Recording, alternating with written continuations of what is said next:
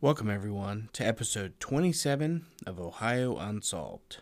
I'm your host, Matthew, and this week is all about monsters and unknown creatures. But first, a little news. Firstly, the Ohio Unsolved t shirts are going quickly. I've only got a few left, so make sure to grab one while you can. Also, the official logo has been designed, and I will be unveiling it once we reach 10,000 total plays. We're not far off from that, so make sure to share it with all your friends and family that enjoy this kind of content. Also, the next giveaway will be revealed once we hit 10,000 total plays, so make sure that you're in the Ohio Unsolved group on Facebook to get you a chance to win a prize pack. Now let's get right into the episode. Everyone, sit back, make sure to lock your doors and windows, and get ready for Ohio Unsolved.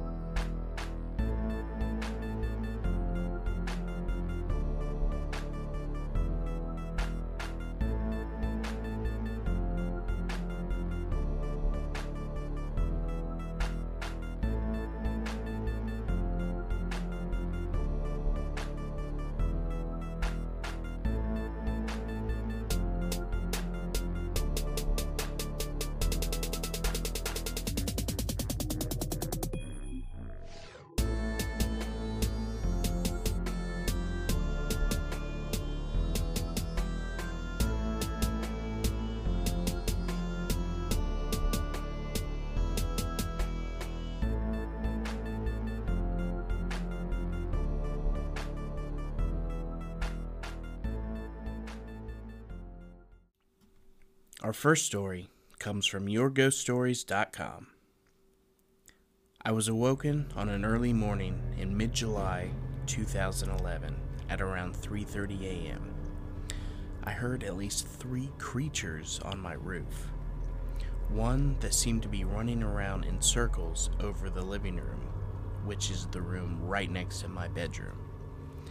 A second one that sounded to be going around the house and a third one that sounded like it was jumping on and off the roof in the front of the house. My house has a circular layout under a square roof. Every room except mine and the bathrooms have two entrances, so you can walk completely around the house from room to room. The front and left sides of the house are typical triangular pitched roof, kind of like a prism. Well, like two prisms merging together at a 90 degree angle. The rest of the roof is flat. I went around the house from room to room in the darkness, trying to see if I could see if anything was inside the house, and to see if my family and cats were okay and all inside. Everyone was safe and fast asleep, and I did not find anything inside the house but I had this strange feeling that whatever was on the roof knew where I was inside the house. As I went around the house, I tried to stay in the shadows and along the inner walls, so that if anything was looking through the windows, would have a hard time noticing me. I looked to see if I could see anything outside of the windows, but I never did see anything. I was too terrified to get close to any of the doors or windows. I eventually went back to my room when things settled down.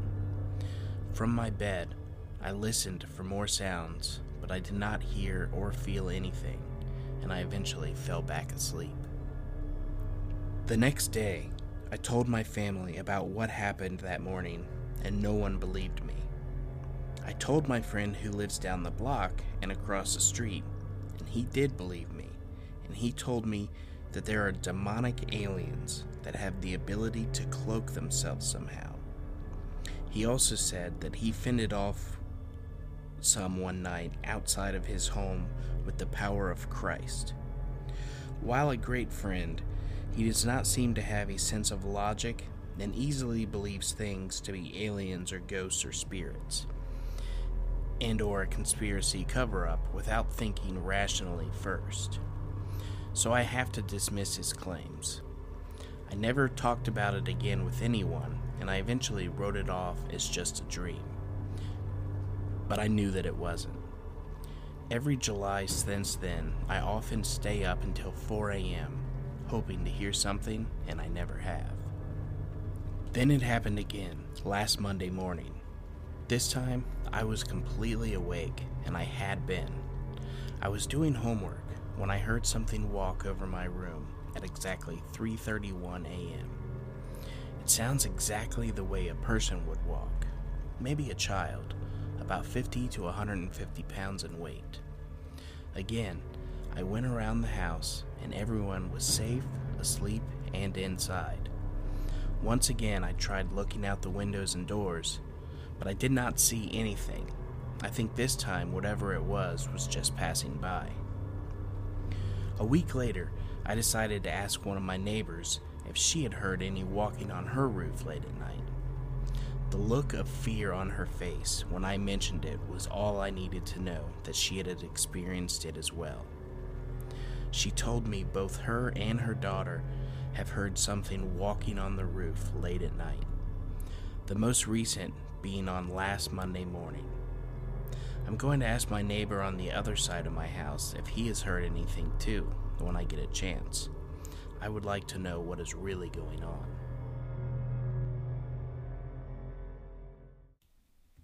Our next story is about a shape shifting shadow creature. As always, I'll be reading from the author's perspective.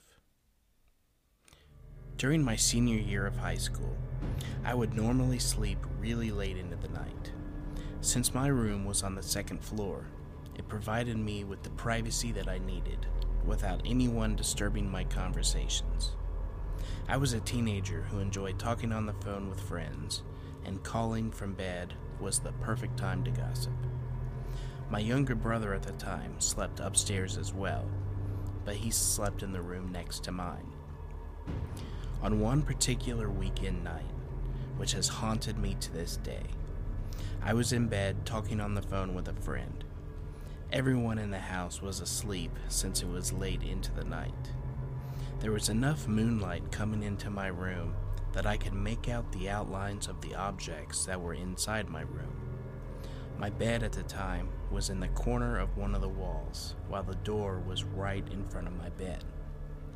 I was resting my eyes for a while during my phone conversation when I had an uneasy feeling. When I opened my eyes, I saw a shadow standing next to my bed. Even with the moonlight, the shadow was dark, and I could not make out any features. It just stood there, while I felt my body freeze in horror. My gut told me that it was a malevolent entity. After staring at this figure for what seemed like an eternity, the entity shifted in shape and I saw it transform from a two legged shadow to a four legged dark creature with a tail. When it did this, it crawled on my ceiling near my bed. My room ceiling is low due to the shape of the roof, and there is a slant to the ceiling on the edge, so you can hit your head if you're not careful. It's at this moment that I threw my phone on the bed, my friend still on the line. I jumped out of bed and I went for my light switch next to the door. I did not look back at the creature out of fear. When I turned on the light, it turned off in a matter of seconds. I tried to turn it on again and it turned off. I felt my adrenaline going after I had failed to keep the light on, so I threw open my door, turned on the light from the hallway, and frantically knocked on my brother's door. I woke up my brother that night and although angry, as soon as he opened the door, he looked concerned when he saw me crying and shaking terribly. I told him what I had seen in my room, and I quickly tailed behind him to check out my bedroom and retrieve my phone. When he turned on the light, the light stayed on. We did not find anything but my phone still on the bed. Apparently, my friend had tried to call me several times after I had cut our conversation short due to what I had seen. My brother believed me, and he wanted me to tell my parents then and there. But it was late in the night, and I did not want to wake them. I also knew that they were not going to believe me, because they are hardcore skeptics. I realized that they were just going to dismiss it as a dream. I told my brother not to say anything, and I ended up staying in my brother's room that night. I could not sleep at all due to the fear and to the questioning of what exactly that thing was. The next morning, my brother and I went downstairs for breakfast. Over breakfast, my brother tells my parents what had happened the night before. I was ashamed and embarrassed because I did not want to hear my parents lecturing me about dreaming or imagining things. When my brother finished telling my parents what had happened, they both stayed quiet. And my dad finally asked me if I was sure of what I had seen and if I was positive that I was not dreaming. I showed him my phone and I told him that I was wide awake and that I had been on the phone talking to a friend. My brother also verified that he had woken up to me crying uncontrollably. My dad then told me that he will leave a video camera in my room that very night to see if he can see anything unusual during the night. The next day after the recording, my dad handed me the video and told me to watch it. I never did. I realized that if I saw something I did not want to see there, I would not be able to live in that house in peace. To this day, that video is still in the bookshelf. My dad told me that he watched half of it and then he got tired of seeing nothing, so he turned it off. As for myself, I never want to see that video. It brings back horrific memories. Two days after the experience, I ended up telling my aunt who I trusted and I knew would believe me. She took me to a church. She had my cross necklace that I always wore blessed, and she told the priest about my experiences. The priest told me that just as there were good beings in this world, there were also beings that were evil. He told me what I have seen was evil. He asked for permission to bless the house. Since it is the home of my parents, I called my dad and I asked if a priest could come and bless the house. My dad was infuriated, and he told me that he did not want anyone in the house. As I stated before, my dad is a skeptic, and he thought that I was taking my imagination and running with it. After my aunt heard my dad's decision, she looked at me and saw how upset I was. She asked the priest for holy water, and she is the one who came back home with me and she blessed the house. The blessing helped for about three months. Since then, I still see or hear strange things when I visit my family. And after the experience happened, I did not sleep in that room for over a year. I would sleep in the living room. When I finally left for college the year after, I was hardly at my parents' home. I had a job on campus, so I stayed in the dorms as much as I could. When I do visit, I still sleep in the living room, or I have someone else sleep with me in the old room with the light on. I made the mistake of sleeping by myself two years after the experience in the old room, and I regretted it instantly. That, of course, is another experience to tell.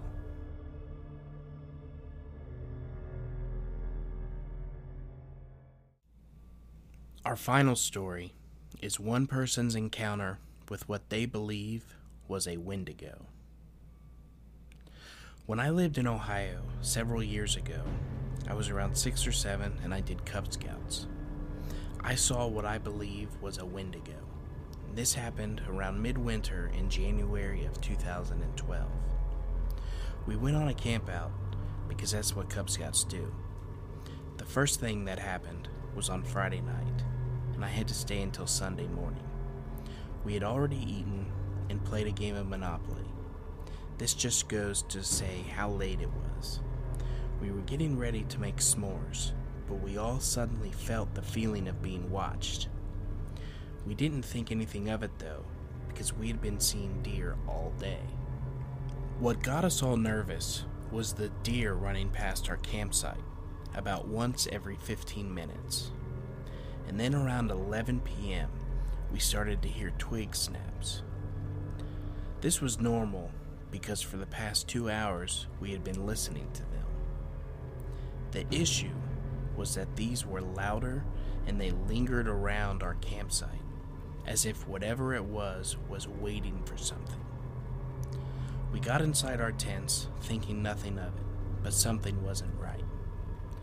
There was a strange smell from the same location as the branches breaking, as if it had direction. You could tell which way the smell was, which creeped all of us out. My dad brought a pistol, but it was useless since when he got out of his tent, the noises and smell were gone. The next day, we saw tons of large coyote footprints, thinking that they might have been carrying around something that they killed. The issue with that was the footprints were as big as my father's hand. So we called the camp owner, and he told us that there had been sightings of a weird creature with a deer skull, antlers, and stood up on two legs. It was impossibly thin, and it looked like it was decaying. We didn't believe it, and the parents didn't tell us at the time, since it would creep out a group of first graders easily. Only one person had reported seeing it, and that's why no one believed that it was real. Then, late Saturday night, since the parents were still creeped out, they decided to send us all to the bathroom in groups, since there was only one toilet. We went in groups of four, and there were 12 of us. We all didn't know what was wrong, since they had never sent us 20 feet in groups before. That's when we saw it. A large, decaying looking thing crouched down on all fours. We didn't know about pretending not to notice things, so we all instantly said, What is that? and pointed at it. The thing instantly rose up, a good eight feet tall, about twice my height when I was seven. Six years later, and I'm still under five feet, even though I'm 13. This thing screeched at us, and my dad bolted to his tent to grab his gun. When he shot, the thing didn't even flinch.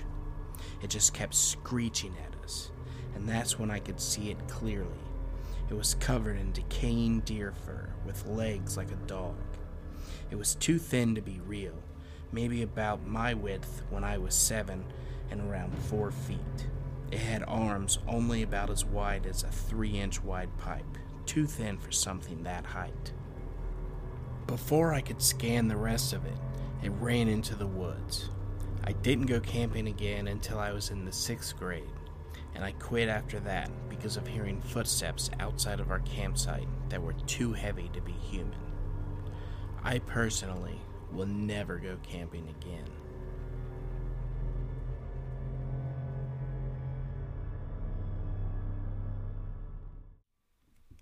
Whether you believe in the Wendigo or not, everyone has to agree that it would be one of the most terrifying creatures to encounter. The first time that I heard of them was from the Scary Stories to Tell in the Dark books. Ever since then, I've been fascinated by them, but I still never want to encounter one. Have any of you had any encounters with what you believe might have been a Wendigo? I would love to hear about it and share it in a future episode. Well, that's going to do it for today. If you enjoyed the stories, please rate and review us on Spotify and Apple Podcasts. A five star rating really goes a long way to helping other people find this podcast. Don't forget to join us on Facebook and follow us on Instagram. If you do enjoy the stories, please consider subscribing on Patreon to help support the show. There's monthly bonus episodes that you can only get on Patreon. Once again, thank you everyone for listening. And make sure to keep your doors and windows locked and stay ready for Ohio Unsolved.